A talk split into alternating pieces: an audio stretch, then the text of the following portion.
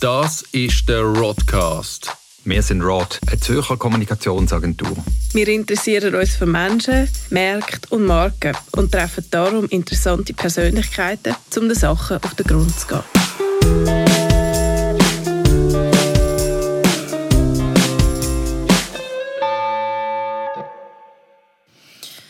Hallo zusammen. Ich freue mich sehr über eine neue Ausgabe vom Rodcast. Das ist Regula Bührer und ich bin heute im Studio unter selbstverständlich Corona-kompatiblen Bedingungen mit jemandem, den ich sehr, sehr gut äh, kenne, schon sehr lange kenne und ähm, wahnsinnig gerne zusammen arbeite. Es ist der Franz Bittmann, Gründer und CEO von Namuk.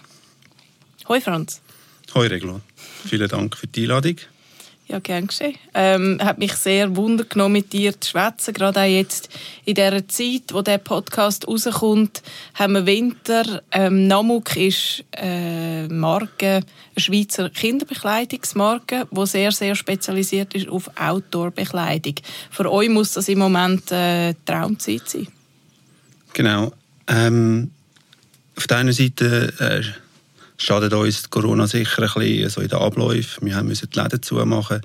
Wir haben viele extra Baustellen, sage ich denen, die wir eigentlich nicht geplant haben und die auch nicht positiv sind. Andererseits haben wir draußen viel Schnee. Alle Leute in Zürich im Flachland gehen raus mit den Kindern und brauchen gute Kleider.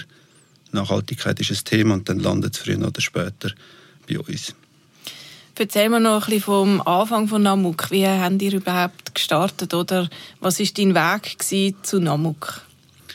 Ich habe nach der Schule habe ich mit äh, Snowboardbekleidung in Leben angefangen damals. Das war ein grosser Boom. Wir sind schnell gewachsen. Wir haben unser Ding gemacht. 2011 ist dann der Snowboard-Hype abgeflacht. Wir haben die Marke Eleven runtergefahren. Ich habe aber die Firma behalten und habe für viele grosse Firmen Beratungen gemacht, Designs. Ich habe auch Produktionen für die gemacht, weil das ist nicht so einfach im technischen Bereich. Es braucht viel Erfahrung. Dann haben wir eigene Kinder bekommen, der Levi. Und ich habe gemerkt, dass es keine qualitativ hochwertige Kinderkleider gibt in dem Look, den ich gerne hätte. Habe ich können nebendurch, äh, weil ich eh Produktionen für Grosse gemacht habe, habe ich kleinere Mengen für uns mit Reststoffen der Eleven-Produktionen äh, machen. Das ist sehr gut angekommen im März. Wir haben vor allem online verkauft, mhm. nebendurch als Hobby. 2016 hat meine Frau gesagt, hey, entweder machst du es richtig oder sonst hören wir auf, jeden Abend am Küchentisch noch Bestellungen verschicken. Ähm, und dann haben wir gesagt, okay, wir fokussieren auf das und fahren eigentlich den, den anderen Teil ab. Und seitdem machen wir nur noch Namuk sind äh, 2017 haben wir die erste Mitarbeiterin einstellen und aktuell sind wir zwölf. Mhm. Und ihr ähm, designet äh, in Zürcher Oberland, in Wetzikon und produziert aber nicht nur in der Schweiz oder nicht in der Schweiz? Genau, wir haben eigentlich das Design und die ganze Entwicklung von diesen Produkten machen wir in Wetzikon, in einer alten Fabrik. Das ist noch lustig, das ist eine alte Spinnerei mhm. von früher, wo wir haben können mit äh, durch das Projekt Interim günstig nutzen Dort sind wir mit einem Designteam vor Ort, entwickeln das, dann äh, gibt es Muster, die wir produzieren, wenn wir äh, zum Beispiel neue Stoffe ausprobieren. Für uns ist es extrem wichtig, dass die Sachen langlebig sind, gut heben, hohe Qualität haben, sodass man das weitergeben kann, sodass man, äh, ja, der Preis gerechtfertigt ist. Dann gehen sie an Testkits, die das testen, teilweise über mehrere Monate. Dann gibt es Feedbacks von diesen Kids, die sagen, ich hätte gerne da noch eine Tasche oder der Stoff hat nicht gegeben. Und dann gehen sie in die Produktion. Kannst du dort noch mal etwas dazu sagen? Wer sind denn die Testkits? Das sind einfach ähm, äh, Kinder, die ihr kennt, die ihr wisst, die sind viel draußen und ähm, wie, gehen, wie gehen die vor, wie geben die Feedback? Also es sind, wir sagen denen Maulwurfkind, das ist so der interne äh, Name, weil wir haben einmal einen Overall zurückbekommen, der ist wirklich von oben bis unten so dreckig gewesen, dass er von allein gestanden ist. Und dann haben wir gefragt, hey, sorry, was hast du mit dem gemacht? Er hat gesagt, ich habe Maulwurf gespielt. Also durch den, das sind so die, ich würde sagen, die Top 10% von Kunden, die wir haben, sind oft äh, Kinder, die halt in der Werkstatt sind, die viel draußen sind, eigentlich vom Morgen bis am Abend draußen sind, die teilweise auch auf Bauernhöfen wohnen und die Kleider wirklich vom Morgen bis am Abend äh, testet. Und wenn es bei denen überlebt, dann überleben es auch bei den restlichen 90 Prozent der Kinder. Und was machst du, wenn, äh, wenn ein Kleidungsstück zurückkommt und äh, das hat überall Löcher oder das hat reingelassen? Wir haben jetzt sind wir am Überarbeiten von unseren Outdoor-Hosen. Wir nennen die Outdoor-Hosen, das sind äh, so äh, normale Hosen für den täglichen Gebrauch, also schöne teilweise auch, wo man können auf Bäume klettern Wenn man zum Beispiel zu der Großmutter geht, ziehst das Kind schön an und nachher wird aber Fußball gespielt auf dem Rasen und dann sagst du, oh nein, du kannst nicht mit diesen Hosen shooten und wir machen Kleider, die eben auch können shooten dann. Und sie haben ein riesiges Loch äh, jetzt in dem Knie gehabt und es ist recht eine Herausforderung, um herauszufinden, warum. Und die Mutter hat gesagt, das Knie hätte also auch nicht, nicht mehr schön ausgesehen und es würde keine Hose überleben. Und dann gibt es wie Testreports, das heißt, wir, wir schicken die Stoffe ins Labor, lassen die testen, zum Beispiel auf Schürwert, auf mhm. Tear Strength, das ist so Reissfestigkeit. Und der Stoff hat eigentlich im Labor extrem gut abgeschnitten, aber eben so im Field-Test, sagen wir dem, äh, hat er durchgelassen. Und jetzt werden wir den nochmal reparieren, die Hose, und nochmal an einem anderen Kind gehen und schauen, äh, ob es dort auch nicht funktioniert. Mhm. Und dann nachher werden wir den Stoff nicht einsetzen und weitersuchen, bis wir den Stoff haben, den wir brauchen.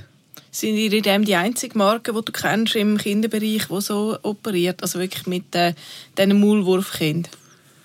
Ich glaube schon, weil wir sind auch die einzige Marke, wo der Fokus so darauf legt, dass, wir eben, dass die Kleider so nachhaltig sind, dass man sie weitergeben kann. Wir haben Kunden, die uns schreiben, die sagen, hey, sie haben overall allen ihren vier Kinder angezogen und der sagt immer noch gut. Nachher landet er dann auf Tutti oder so. Ja, ich glaube, wir sind die Einzigen, die den Fokus auf das legen. Das ist so ein bisschen auch so, wie wir nachhaltig sehen. Also du machst es nicht einfach super Hightech zum Selbstzweck, sondern damit es effektiv auch länger kann eingesetzt werden und nicht äh, zigfach Kleider müssen angeschafft werden und der Kleiderberg noch größer wird. Genau, das ist wir können, weil wir technische Bekleidung machen, jetzt nicht äh, Baumwollkleider machen, äh, weil die gehen sowieso schnell kaputt. Also wir müssen sowieso technische oder sage ich jetzt Polyester-Sachen einsetzen, die ja äh, schwieriger sind in der Produktion oder in der Gewinnung. Und darum ist unser Ziel, den Footprint minimieren in der Gebrauchsphase, weil dort fällt eigentlich am meisten ja, das ist äh, eines der kritischsten Punkte. Das heißt, wenn du eine Jacke produzierst oder eine Hose produzierst, brauchst du extrem viel Energie und wenn du die nachher nur einen Monat anziehst, ist die ganze Energie hinüber. Aber wenn du die nachher zwei, drei Jahre kannst anziehen kannst, mhm. dann wird der Fußabdruck viel, viel kleiner. Ähm, du hast mir mal erzählt, dass eine Spezialität von Namuk ist, dass ihr eine gute Verbindungen haben zu sämtlichen oder vielen von ihnen Lieferanten und viele von Ihnen Lieferanten auch eher Partner sind, wie zum Beispiel Primaloft oder YKK für Reissverschlüsse. Und du hast mir auch gesagt, dass Namuk eigentlich so eine Art als Labor fast schon ein bisschen gehandhabt wird von denen. Ähm, wie kann das sein? Ihr seid ein sehr kleines Label aus einem sehr kleinen Land. Wie sind ihr dort angekommen und wie, wie funktioniert die Zusammenarbeit?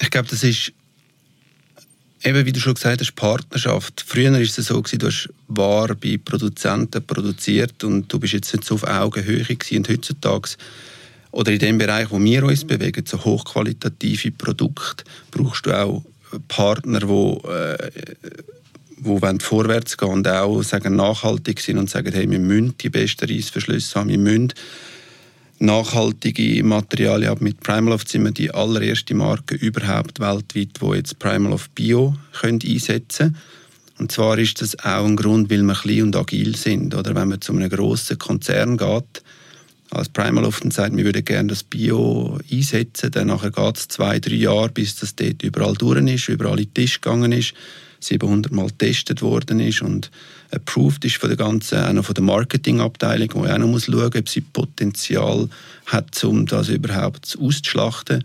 Bei uns geht das relativ schnell, das heißt, wir bestellen den Stoff, das intern besprechen und machen eben mal ein Muster und testen dann das Muster, ob es funktioniert. Und das wird von so Marken, die so äh, wie soll ich sagen, progressiv sind, wird das auch geschätzt, weil sie wissen, sie kriegen von uns innerhalb von einem halben Jahr Feedback und wenn es bei uns funktioniert, das hat uns YKK gesagt, unser Zeug werde ja mehr geschlissen als bei der Armee. Oder? Sie machen Reissverschluss für die Armee. Äh, Wenn es bei uns funktioniert, dann äh, funktioniert es auch bei grossen Marken. Mhm. Und darum kommen wir oft bei so grösseren Marken auch so in die Innovationsprogramm rein. Oder sie wissen auch, sie müssen bei uns anrufen und dann landet es nach Minimum, also Maximum zwei Personen langen es bei den Leuten, die können entscheiden können. Und dann geht es einfach vorwärts. Mhm. Mhm. Also ist für Sie auch eine attraktive Zusammenarbeit, die Sie weiterbringt. Genau. Cool. Ähm, sag mal noch kurz deine Grundhaltung oder deine Grundüberzeugung, weil das ist vielleicht für Leute, die keine Kinder haben oder frische Eltern sind, etwas, wo äh, auch eine gewisse Logik entbehrt. Wieso sollen eigentlich Kinder Outdoor-Kleider überhaupt gut sein? Ähm, wieso dürfen die auch etwas kosten? Wieso dürfen die vielleicht auch einen okay Preis haben? Wo, ich, wo wir gestartet haben äh, mit Namuk, haben wir eben, der Levi ist damals drei oder so, vier, würde ich sagen, und er war immer draußen, er hat entweder geschlafen oder draußen irgendwo in einem Loch rumgewühlt. Und seine Kleider sind einfach Teil, ich vergesse es nie, ich bin aus Asien, aus der Produktion, habe ihm einen coolen Schuh mitgebracht und er hat es echt geschafft, nach 20 Minuten ist der kaputt gewesen. Und das Gleiche mit den Kleidern und ich habe mir überlegt, es kann nicht sein, dass der Aufwand, den wir betreiben, um ein Kleidungsstück zu entwickeln, dass das nach 20 Minuten oder nach zwei Stunden wieder kaputt ist und wieder muss produziert werden und wieder produziert werden, weil die Ressourcen auf der Welt sind endlich. Das heißt, eigentlich muss es so produzieren, dass es so lange wie möglich kann gebraucht werden. Und dann sind wir, habe ich Research gemacht und gemerkt, es gibt praktisch keine Kinderkleider, eben weil man sagt, hey, nach drei Monaten ist man eh sowieso rausgewachsen, wir brauchen gar keine guten Kleider. Es gibt ke fast keine guten Kleider, die auch noch so äh, modisch oder wie sagen, so visuell attraktiv sind, die länger haben. Und dann haben wir gesagt, okay, wir versuchen das. Mhm. Dann sind wir zu Läden gegangen und die Läden haben gesagt, hey, Spinner, das, wer zahlt schon so viel für eine Jacke? Weil schlussendlich ist es so, dass der Aufwand, um eine Kinderjacke zu entwickeln und zu produzieren, ist genau der gleiche wie eine Erwachsenenjacke. Du brauchst einfach ein bisschen weniger Stoff. Und entweder verzichtest du auf Marge, was eine normale Marke ja nicht macht, weil sie sagt, ja, also die Marge muss stimmen, oder du optimierst bei den Zutaten. Das heißt, du nimmst die günstigsten Stoffe, die günstigsten Reissverschlüsse, schaust, wo du kannst sparen äh, überhaupt. Der Schnitt ist schlecht, so dass du, du, dass du den Preis abbringst. Und wir haben einfach gesagt, wir machen es anders. Und wir sind äh, der Meinung, dass es einen Markt gibt für Leute, die halt das Investment tätigen am Anfang und dann das auch können weitergeben also die Kleider können weitergeben mhm. Im Moment sind wir auch stark in der Schweiz ähm, mit Direktvertrieb oder auch in Läden. Wenn die in der näheren Zukunft auch ähm, noch expandieren? Oder sind ihr auch jetzt schon in anderen Ländern auch aktiv? Genau, wir haben ein Schweizer Lager in der Schweiz, das bewirtschaften wir selber. Und dann haben wir in der EU ein Lager, wo wir die EU beliefern und auch weltweit. Und es ist so ein bisschen wie ich, wenn ich etwas will oder wenn ich etwas kaufen will, dann ist es egal, wo ich das kaufe, ob das aus Amerika, also ja, kommt oder wo immer. Und so haben wir auch viele Kunden aus Amerika, aus Kanada, aus Japan, aus Korea. Korea ist ein grosser Outdoor-Markt, der bei uns äh, online bestellt. Wir versuchen auch äh, zu expandieren B2B, das heißt mit Läden. Mhm. Ja, aber aktuell haben wir in der Schweiz noch genug zu tun. Mhm. Weißt, bei allem, was du sagst, ähm, nimmt mich vielleicht auch noch so übergreifend ein Thema sehr wunder, nämlich woher kommt deine Haltung auch, dass du dir all die Themen zutraust. Also die eine Frage ist wie, ich weiß, wir kennen uns schon lange, ich weiß, du bist so ein self-made äh, Person, du hast nicht eine, äh, eine Modeausbildung per se gemacht, auch nicht unbedingt eine Management-Ausbildung gemacht und und und und dennoch ähm, machst du sehr äh, eben wirklich mit sehr viel Selbstbewusstsein und Selbstvertrauen auch Sachen, wo man würde sonst sagen, für das braucht es doch noch eine Grundausbildung. Wie kommst du zu dem äh, Ort in dir, dass du einfach eine Haltung hast, wo du findest, das packen wir jetzt einfach an. Ich komme raus mit Steffen, ich komme raus mit dem Partner. Ich, ich traue mir all das zu, ich kann das selber machen. Woher kommt das? So, ich würde nicht sagen, dass es Selbstbewusstsein ist, aber ich glaube, ich habe gelernt äh, in der Schule, äh, dass wenn an ein Ideal oder wenn an etwas glaubst, dann musst du es auch einfach umsetzen. Das ist vielleicht nicht so ein der Schweizer Weg, sondern äh, wo es heißt, oh, da könnte, das könnte ja falsch gehen oder oh nein, das, oh, da, da, hast, da hast du sicher ein Problem und oh nein, das hat noch nie jemand gemacht, also funktioniert sicher nicht. Sondern ich habe wahrscheinlich gelernt, äh, früher in der Schule, hey, glaub daran, dass wo du glaubst, versuch es umzusetzen und wenn es nicht funktioniert, dann hat es halt nicht funktioniert, aber wenn es nicht probierst, dann weisst du es nicht. Das ist das eine. Dann habe ich sicher mit Eleven viel Erfahrung gesammelt. Also wir haben dort auch Fehler gemacht, wir haben dort auch Sachen falsch gemacht, wir haben falsche Entscheidungen gemacht, was wir auch heutzutage immer noch machen. Ich habe dort viel mitnehmen. Und das andere ist, glaube ich, auch wichtig, dass du ein gutes Team hast. Oder du musst äh, Leute, du musst natürlich Leute haben, die pushen. Ich pushe jeden Tag. Ich habe 50 Ideen und wenn man von diesen 50 fünf umsetzen können, ist das gut. Und dann hast du eben Leute, die die 45 Ideen halt hinterfragen und die dann das auch verifizieren mit dem Excel. Dann wird das einfach ins Excel eingetöckelt, alles, eine riesige Tabelle und was dann am Schluss kommt aus und das heisst, hey, look, äh, es funktioniert nicht äh, und dann muss man entscheiden, ja, wir machen es oder wir machen es nicht. Oder auch im Produkt äh, haben wir ein extrem starkes Team, wo uns da, oder wo mich da unterstützt und auch bereit ist, den Weg mitzugehen oder eben sagen, hey, weißt du, das heisst noch lange nicht, dass wenn es noch niemand gemacht hat, dass es auch nicht funktioniert. Mhm. Und wie ist denn das als Unternehmer, weißt, vor allem wenn du sagst, äh, 2017, glaube ich, haben wir eine erste ah, äh, Person können anstellen für Namuk und und und. Wenn du ja quasi aus einer Haltung herauswachst, dass du immer alles selber gemacht hast, wie empfindest du die Entwicklung als Unternehmer, dass plötzlich auch Leute da sind, wo du auch musst 100% vertrauen und auch sagen, ich kann zwar selber auch einen Schnitt machen, aber die Person kann es jetzt vielleicht besser. Wie sagt man dem? Weisheit im Alter. Nein, ähm, meine Aufgaben ändern sich äh, oder haben sich geändert, auch jetzt. Ich mache zum Beispiel keine eigenen Tech-Packs mehr, das heißt, das habe ich eigentlich gerne gemacht, Zeichnungen gemacht. Ich gebe viele Anstöße und dann muss ich dem Team vertrauen, genau, und muss einfach sagen, hey, look, der macht es vielleicht nicht gleich wie ich, aber das heißt nicht, dass es schlechter ist. Und ich muss mich auf meine Bereich fokussieren und eigentlich strategisch schauen, dass es weitergeht und dem Team vertrauen. Und da hat mir mal ein weiser Mann gesagt, hey, das Wichtige ist, gute Leute zu haben. Mhm. Mhm. Und die hast du jetzt gefunden? Genau, die haben wir. Super, cool. Wo ist denn der nächste Schritt? Wo geht die Reise an?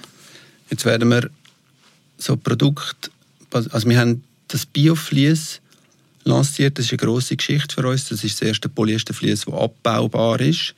Das heißt, wenn man wäscht und Mikroplastik rausgeht, verschwindet der.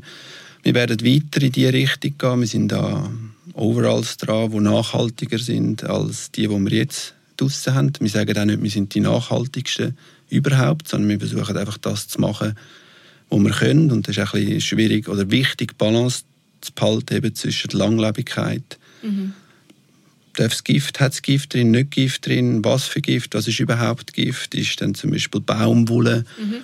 besser als äh, äh, Polyester, weil Baumwolle braucht viel Wasser beim Anbau und so weiter. Das ist richtig, das heißt, wir werden noch nachhaltiger werden, wir werden die Produktpalette noch ausbauen, das heißt, wir gehen mehr in den Sommer. Äh, auf der anderen Seite werden wir äh, wachsen, das heißt, wir wachsen jedes Jahr, wir werden weiter wachsen in den nächsten paar Jahren äh, und versuchen unsere Ideen umzusetzen. Wenn du sagst wachsen, würde mich noch ein Bereich sehr wundern, jetzt auch wieder so ein bisschen aus dem Thema Unternehmertum raus. Ähm, mit all diesen Plänen, die du verfolgst, bist du ja immer darauf angewiesen, dass du auch genug Mittel zur Verfügung hast. Du hast ja gesagt, ähm, bei Eleven ist das vielleicht auch ein bisschen tricky und vielleicht für dich auch ein Learning. Wie wie empfindest du die Situation in der Schweiz? Ist es einfach, an Unterstützung anzukommen oder auch schwierig? Also jetzt vor allem finanzielle Unterstützung. Und mich würde spezifisch auch sehr interessieren, ähm, wie ist die Zusammenarbeit auch mit Banken zum Beispiel? Fördern die ein Unternehmen wie Eleven oder Namuk oder ist das tendenziell ein eine verhaltene Geschichte? ich weiß nicht, ob ich da mich dazu äußern. Ähm, wir haben noch nicht die Bank, also wie sage ich, wir haben noch nicht die Unterstützung von der Bank, die wir gerne hätten. Obwohl wir seit 20 Jahren bei dieser Bank sind, äh, sind wir leider keine Biotech-Firma. Vielleicht müssten wir Biotech sein oder sonst irgendetwas, dass wir mehr Unterstützung äh, bekommen. Unser Geschäftsmodell ist, das Problem bei unserem Geschäftsmodell ist eigentlich, dass wir alles müssen produzieren und vorfinanzieren, bevor wir es verkaufen. Und für das brauchen wir Geld. Und wenn wir wachsen, brauchen wir mehr Geld. Ein Teil wird von den Läden, also wir haben grosse Partner, grosse Läden, die an uns glauben, die uns auch helfen, gewisse Volumen jetzt, äh, zu platzieren. Aber jede bis-to-C-Bestellung muss vorher ja mal produziert werden. Es ist, wie soll ich sagen, es ist eine Herausforderung, an Geld heranzukommen, aber ich glaube, im Ausland wäre es noch herausfordernder, weil in der Schweiz hat es Geld, es hat immer gute Ideen herum es hat immer Leute, die auf der Suche sind nach neuen Ideen. Was sicher nicht einfach ist, ist, wenn du mit der Kunst sagst, hey, wir sind eine Textilfirma, dann schauen sie mal das Rating an. Und ich weiß nicht ganz unten, wahrscheinlich ganz, ganz weit unten kommt dann Textil eben nach allen anderen Sachen. Aber es hat genug Leute, die an uns glauben, die uns unterstützen, die uns auch äh, so Management, äh, im Management unterstützen, wo, wo, wo ich kann anrufen kann, die mhm. Ideen haben. Und man muss auch sagen, dass in der Schweiz auch viele Firmen gibt, die erfolgreich sind, die auch ein, äh, ein Vorbild für uns sind oder wo man kann auch als Vorbild nehmen gegenüber Leuten, die Geld geben sollten, die sagen, schau mal, die haben das auch angebracht. Und einer hat mal gesagt, hey, wenn es in der Schweiz funktioniert, dann funktioniert es weltweit. Mhm. Wer sind denn für dich Vorbilder, wo du jetzt ganz daran gedacht hast? Vorbilder sind Leute, die an ihre Idee glauben und ihre Idee weiterverfolgen, egal was links und rechts gesagt wird. Und egal, ob es heisst, das funktioniert sowieso nicht und da machen wir nicht mit. Äh, und an das glauben und das weiterverfolgen, solange bis es Erfolg, der Erfolg sich einstellt. Und wenn der Erfolg sich nicht einstellt, dann hat man es wenigstens probiert. Mhm. Aber dann ist so das, ich schaffe es, auch wenn es Widerstand hat, wahrscheinlich schon auch etwas, was ein deine Triebfedern ist, oder? Ich schaue eigentlich nicht auf andere, aber man darf sich auch nicht äh, äh, entmutigen lassen. Oder? Wenn wir, wir sind am Anfang zu den Läden gegangen, wir haben einen Sales Rep eingestellt, zum Glück auf Provision und nicht fix. Und der ist zu den Läden gegangen und nach sieben Lädenbesuchen hat er gesagt, hey, sorry, ich mache nicht weiter, weil alle Läden haben gesagt, sie können es nicht verkaufen, die Farbe sei grusig und der Preis sei auch jenseits und so weiter. Und nach drei Monaten hat er wieder aufgehört und wir haben gesagt, okay, dann machen wir das halt selber und verkaufen mehr B2, B2C über das Web, weil wir der Meinung sind, dass es Potenzial hat. Und äh, jetzt kommen die Läden und klopfen an und sagen, ah ja, ich habe gesehen, es funktioniert und wir hätten es auch wieder gern. Und wenn du dann aufgeben hättest oder wenn dann aufgehst, weil du sagst, oh, der Markt braucht das nicht, dann wären wir jetzt nicht da, wo wir sind. Mhm. Und es ist das Gleiche mit den Stoffen. Wenn wir zu den Stoffproduzenten gehen und sagen, wir müssen Kinderkleider, wir müssen Stoff haben, der nachhaltig ist und der hebt, dann nachher äh, heisst es ja, nein, aber das ist viel zu teuer für Kinder. Niemand kauft das ein. Und dann sagen wir, wir wollen genau das sehen. Oder wenn ein Produzent uns sagt, es macht gar keinen Sinn, eure Merino-Wolle so gut zu machen, weil dann müssen sie es ja nicht mehr wieder kaufen. Dann sagen wir, wir wollen genau die, weil schlussendlich unser das Positive für uns ist, du musst immer wieder kaufen, weil deine Kinder immer wachsen. Mhm. Mhm. Mhm. Ähm, reden wir zuletzt vielleicht auch noch darüber, äh, über die Markennamuk, ähm, so über, über den ganzen Themenbereich. Ich glaube, gerade auch für eine Marke, wie du es jetzt erwähnt hast, wo hochqualitativ will sein, wo Wert auf Ästhetik legt, wo ähm, Nachhaltigkeit als Thema hat, ist es extrem wichtig, auch ein eigenes Image zu pflegen. Wo siehst du deine Marke oder wie würdest du die beschreiben, auch jemandem, der es vielleicht noch nicht so kennt? Und ähm, wie gehen ihr vor in der ganzen Markenpflege oder im ganzen Markenaufbau? Äh, das ist eine gute Frage. Das ist sicher etwas, was bei uns bis jetzt auch noch ein bisschen, wie soll ich sagen, nicht vernachlässigt worden ist, aber wir wissen eigentlich in uns rein, oder wie soll ich sagen, ich weiß, was ich will, aber wie man das richtig kommuniziert, dass auch die Leute verstehen, wie zum Beispiel auch die Features, die wir eingebaut haben, die Hosenträger, es gibt Leute, die haben drei Overalls, sind Freunde von uns und die wissen immer noch nicht, dass es Hosenträger in den Overalls drin hat. Also viele wichtige Sachen werden nicht richtig kommuniziert. Zum Glück kommt jemand ab dem 1. Februar, fängt bei uns an, wo das der Bereich wird übernehmen. Es ist extrem schwierig, dass die Leute Also nein, also es wird einfacher als früher, weil also die Nachhaltigkeitsgeschichte auch jetzt nicht nur Bio essen, sondern es wird auch sonst ein bisschen mehr wahrgenommen. Man schaut jetzt, wie man eben weniger fliegt in der Schweiz und so weiter. Es ist schwierig, das zu kommunizieren, auch weil heutzutage viel weniger Zeit hast oder einen riesen Text zum Lesen. Macht das überhaupt noch jemand? Interessiert sich jemand, wenn wir Hangtags machen an den Kleidern oder äh, muss es einfach schön aussehen? Wir arbeiten daran, aber da haben wir sicher noch Potenzial. Mhm. Gut, ich glaube halt auch bei Kleidern ist sicher ein äh, relativ große Krux, dass du sehr oft dich auch beim Kaufen von Ästhetik verleiten lässt und nicht von Features und technischen Informationen. Also ist mir auch schon so recht oft schon so gegangen. Ähm. Genau, was mich erstaunt ist, wir haben viele Leute, wo, also neben all dem Digitalen, wo die Leute online bei uns einkaufen, haben wir viele Mütter, also Mütter, sage ich, weil 75 Prozent von unseren Kunden sind Mütter, die Leute dann an und ich bin erstaunt, wie viel sie eigentlich wissen oder wie viel sie sich informieren. Der Made in Asia ist immer ein riesen Thema. Warum produzieren sie einen Teil in Asien und einen Teil in Europa?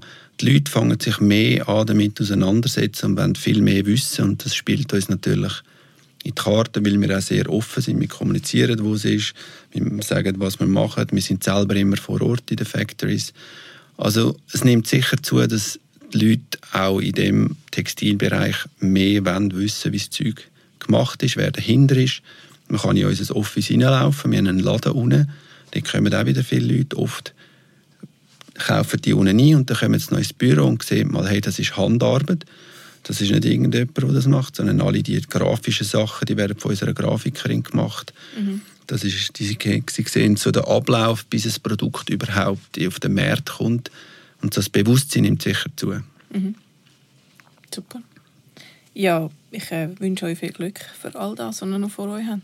Danke vielmals. Cool. Und ähm, dann schauen wir in einem Jahr wieder, wo ihr steht. Genau. Merci vielmals fürs. Gespräch. Ja, danke dir.